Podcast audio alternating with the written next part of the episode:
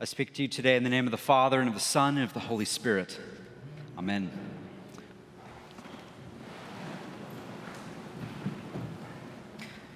So, one of mine and Teresa's passions um, is church unity. We really love working uh, outside of denominational lines, working or across denominational lines, rather, uh, with other Christians, and not just being about our brand, as it were, but, but trying to pursue the larger kingdom uh, of God.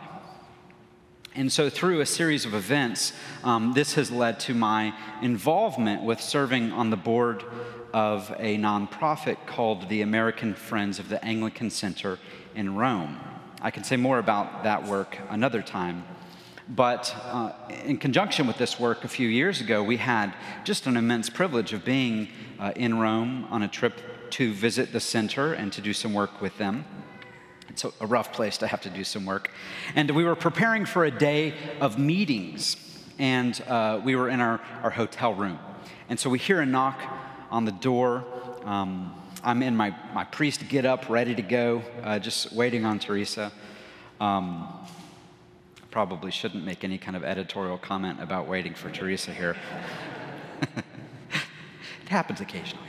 Um, so I'm waiting for Teresa, and someone knocks on the door, and it's breakfast that's, that's being delivered, which is delightful. We actually uh, didn't expect that. And so a lady pushes um, a cart into the room, uh, you know, with just some delicious Italian fare, and we felt like royalty. Now, remember, we're in Rome, and I'm in my priest gear black suit, collar. Teresa was just finishing on uh, putting makeup on in the bathroom out of sight. And so I'm fumbling, trying to get a tip to the lady, and uh, out pops Teresa from the restroom uh, to say hello and thank you. And uh, again, we're at the epicenter of the Roman Catholic Church in Rome, whose priests, quite notoriously, are not allowed to marry. So this woman's eyes perk up and she quickly exits the room, and I sense that I probably will need to engage in some damage control. By the time we've made it to the front desk to check out, it's clear that news has spread about the priest and the woman upstairs. This the case of mistaken identity. So I exclaim to the people at the front desk, uh, clarifying, I'm an Anglican priest or an Episcopal priest. We can marry. Well, it took a while to explain it all, but eventually they laughed and we laughed, and then they made sure to inform me that I need to tell the Pope to let their priest marry too. let's just say that Pope Francis hasn't replied to my letter. Identity matters doesn't it? And how people perceive us. It matters. Who am I? It's a good question of identity. Where am I going? Who am I becoming? How do people view me? Well, such questions of human identity are at the root of all human religious thought. In fact, Pope Francis, another pope, um, has, uh, or I'm sorry, Pope John Paul II has written a letter in which he says that these questions of identity are uh, in the sacred writings of Israel. They're in the writings of Confucius and Buddha. They appear in the poetry of Homer and in the tragedies of Euripides and Sophocles, as they do in the philosophical writings of Plato and Aristotle. Questions of human identity. Eventually, all of us bump up against them. But Jesus starts off with the prior question that I think must be answered. Apparently, Jesus thinks so too. Who do you say that I am? Jesus asks. This is the question posed by Jesus to the disciples and to Peter and to us.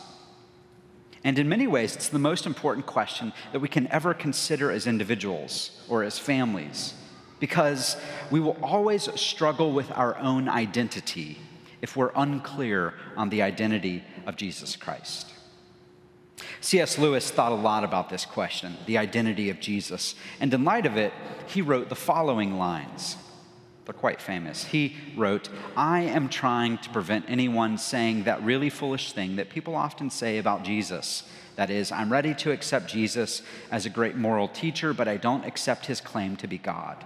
That is the one thing we must not say, Lewis says. A man who was merely a man and said the sort of things Jesus said would not be a great moral teacher. He would either be a lunatic on the level with the man who says he is a poached egg, or he would be the devil. You must make your choice. Either this man was and is the Son of God, or else a madman or something worse.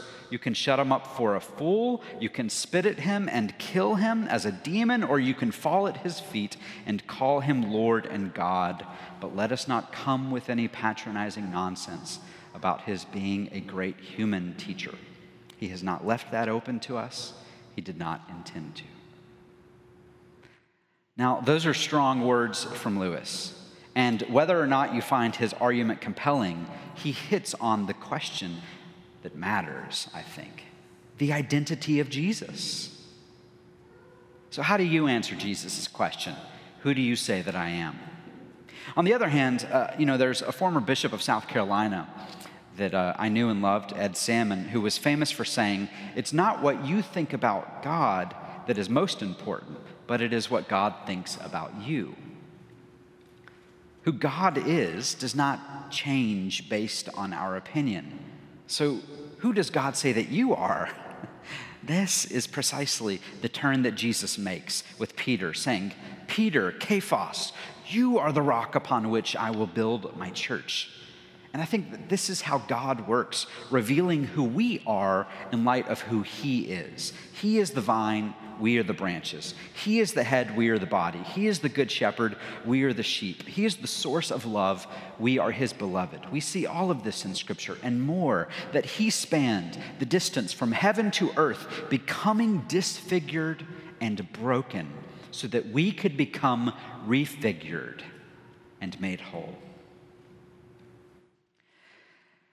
There's a place called the Church of the Gesù in Rome, which is the mother church of the Jesuit order, a Roman Catholic order of priests. And there was for some time at this church, a kind of beautiful Baroque church, a set of statues that are some of the most beautiful statues I've ever seen. One is Jesus, who is on the cross disfigured. His body is clearly racked with pain and suffering. And of course, that's not abnormal for a crucifixion statue. What is different with this statue is that Jesus is actually more than disfigured. He's missing arms, his head is contorted. It's hard to even say whether or not this really is Jesus, and yet the observer knows intuitively that it is. It is He who has taken on infirmities. Now, what is perhaps even more powerful is that sitting just in front of the statue of Jesus is this other statue of a woman. She sits in a wheelchair. Her body, too, is contorted and twisted, marked with a lifetime of pain and suffering. And yet, in her lap sits a mask this mask represents her shame, her fear, the rejection she has felt from those around her, but she has finally taken it off. She now knows who her Savior and Lord is. He is the disfigured one. He is the one who has taken on suffering to save them from it, to save her from it. He's the Messiah. You see, it's only in light of her seeing him that she can now finally reveal herself and know herself as the beloved, the beloved of God. And so it is with us. Jesus is waiting for us, I think, to take off our masks, to refuse to live plastic lives, to remove our, our shame and our guilt and our fear in His strength by His grace, and to see our brokenness on Him in the cross. Because if we don't know Him as Savior, as the one who allows us to be free of these identity markers, we will never truly know ourselves and the freedom of a larger life. And yet, the irony is that the larger life that Jesus calls us to is embodied in the call for us to be living sacrifices, as Paul points out to us in Romans this morning. In other words, if Jesus is the Messiah, if he is the Savior of the world, as Peter claims, and of course I think he is, then partial lordship just won't do the call to be living sacrifices, demands every part of who we are. And so, this is precisely why Paul will say, present your bodies as a living sacrifice. The Lordship of Christ has something to say about how we eat, or how we treat our bodies, how we treat the bodies of others, and what we do with our bodies. Paul even says our bodies are wrapped up with our spiritual worship. And so that means that to be spiritual necessarily involves our physicality. But also, being a living sacrifice, in Paul's words, involves the renewal of our minds and thinking with sober judgment, to use his language. That is, true faith is not blind faith. To read any of the great theologians of the church is to understand this point. Intellectual laziness has no place in the church. Now, being a living sacrifice also involves our gifts as individuals and as families. Each of us has a part to play, from the teacher to the leader to the giver to the compassionate. We all clearly don't have the same function, Paul says, but that also means that we can't be the church without one another. We can't be the church as an individual. We cannot be the church in isolation. Our life in Christ is necessarily corporate. So, in short, recognizing Jesus as Lord involves our physical and our mental and our corporate and our gifted lives. And this is where we see Christianity being not just some kind of sky in the pie philosophy, but it is on the ground, practical living.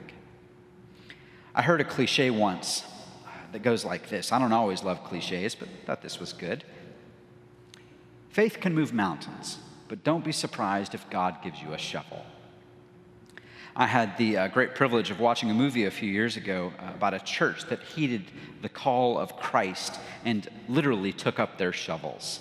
You may have heard of the movie, it was called All Saints, and it was about an Episcopal church in the Diocese of Tennessee, where I just came from, in Smyrna, Tennessee. And this church was on the verge of shutting their doors when they decided they were going to serve as living sacrifices. And so they embraced a Burmese refugee community around them who showed up on their doorstep, and they turned the rural land around their church into a farm to feed and to create industry for these refugees.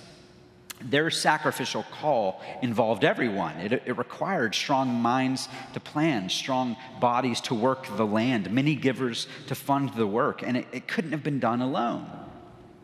It seems extraordinary that this happened and that someone made a movie about it, an Episcopal church. And in a way, it is extraordinary.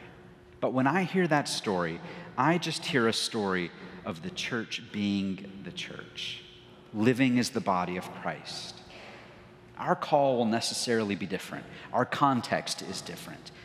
But even if and when we can't go to church, this never means that we cannot be the church to a broken world around us. So, in closing, you see, it is, it's all the saints and sinners who make up the body, who bear witness to the claim that Jesus is the Messiah, the Son of the living God. And we do this in many ways with our physical lives, our intellectual lives, our corporate and practical lives. And Jesus says to each and every one of us today, Who do you say that I am? What would it look like for you to answer as Peter did, and thus to come to know yourself more fully? What would it look like for us to answer as all saints in Smyrna has done? What might it look like for us to be together a living sacrifice? Well, I'm looking forward to finding out. Amen.